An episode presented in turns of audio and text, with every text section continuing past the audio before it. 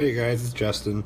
I'm just putting in a short little thing here in the feed to let you guys know that we attempted to record an episode this week, but we're sidelined by baby birds.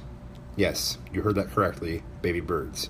As we were getting ready to put the kids to bed and get the recording equipment set up, Ezra came running down the stairs and said there's chirping coming from my bathroom fan.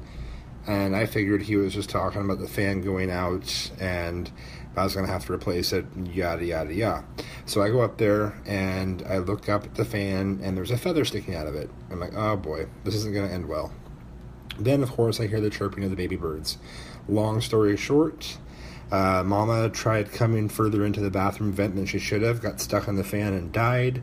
And baby birds were about halfway between the fan and the vent to the outside, which now I've got to figure out a way to cover it up because they got through it.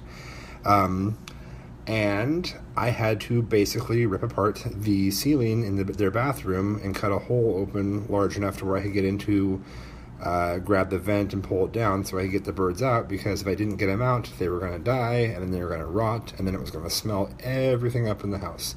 So you know that was awesome. Um, normally wouldn't be a huge issue except for I flew out Monday morning.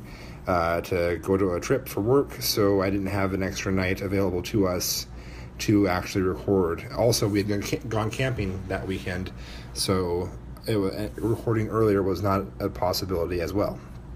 So, yeah, I was up late on Sunday evening, tearing out drywall, taking down a vent, rescuing baby birds, and then putting the vent back up in place. And then I will have to patch the drywall when I get back, which is going to be fun. Um, the birds are now at the Audubon Society. They are going to do their best to keep them alive. Found out that we had a there was a good chance that they would have euthanized them if they were a different kind of bird, which really would have pissed me off if I had ripped apart my ceiling just to have these baby birds die anyways. Uh, I could have done that with a shop vac, but alas, that did not happen. Hopefully, they survive, and I hopefully I survive putting the ceiling back together and dealing with all the BS that comes with that once I get back. So we do apologize profusely for not having a new episode this week. We really did try. Um, it just seems like life likes to kick us in the junk from now and you know every now and again, especially this year. We love you all. We want to thank you so much for the voicemails in the last episode. Uh, I look forward to. I know at least we have at least one more voicemail this episode, so I look forward to playing that, and we look forward to getting back at it next week.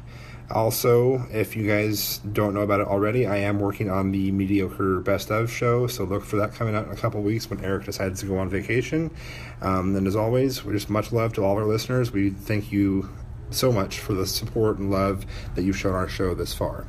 Until next time, try not to be shitty parents.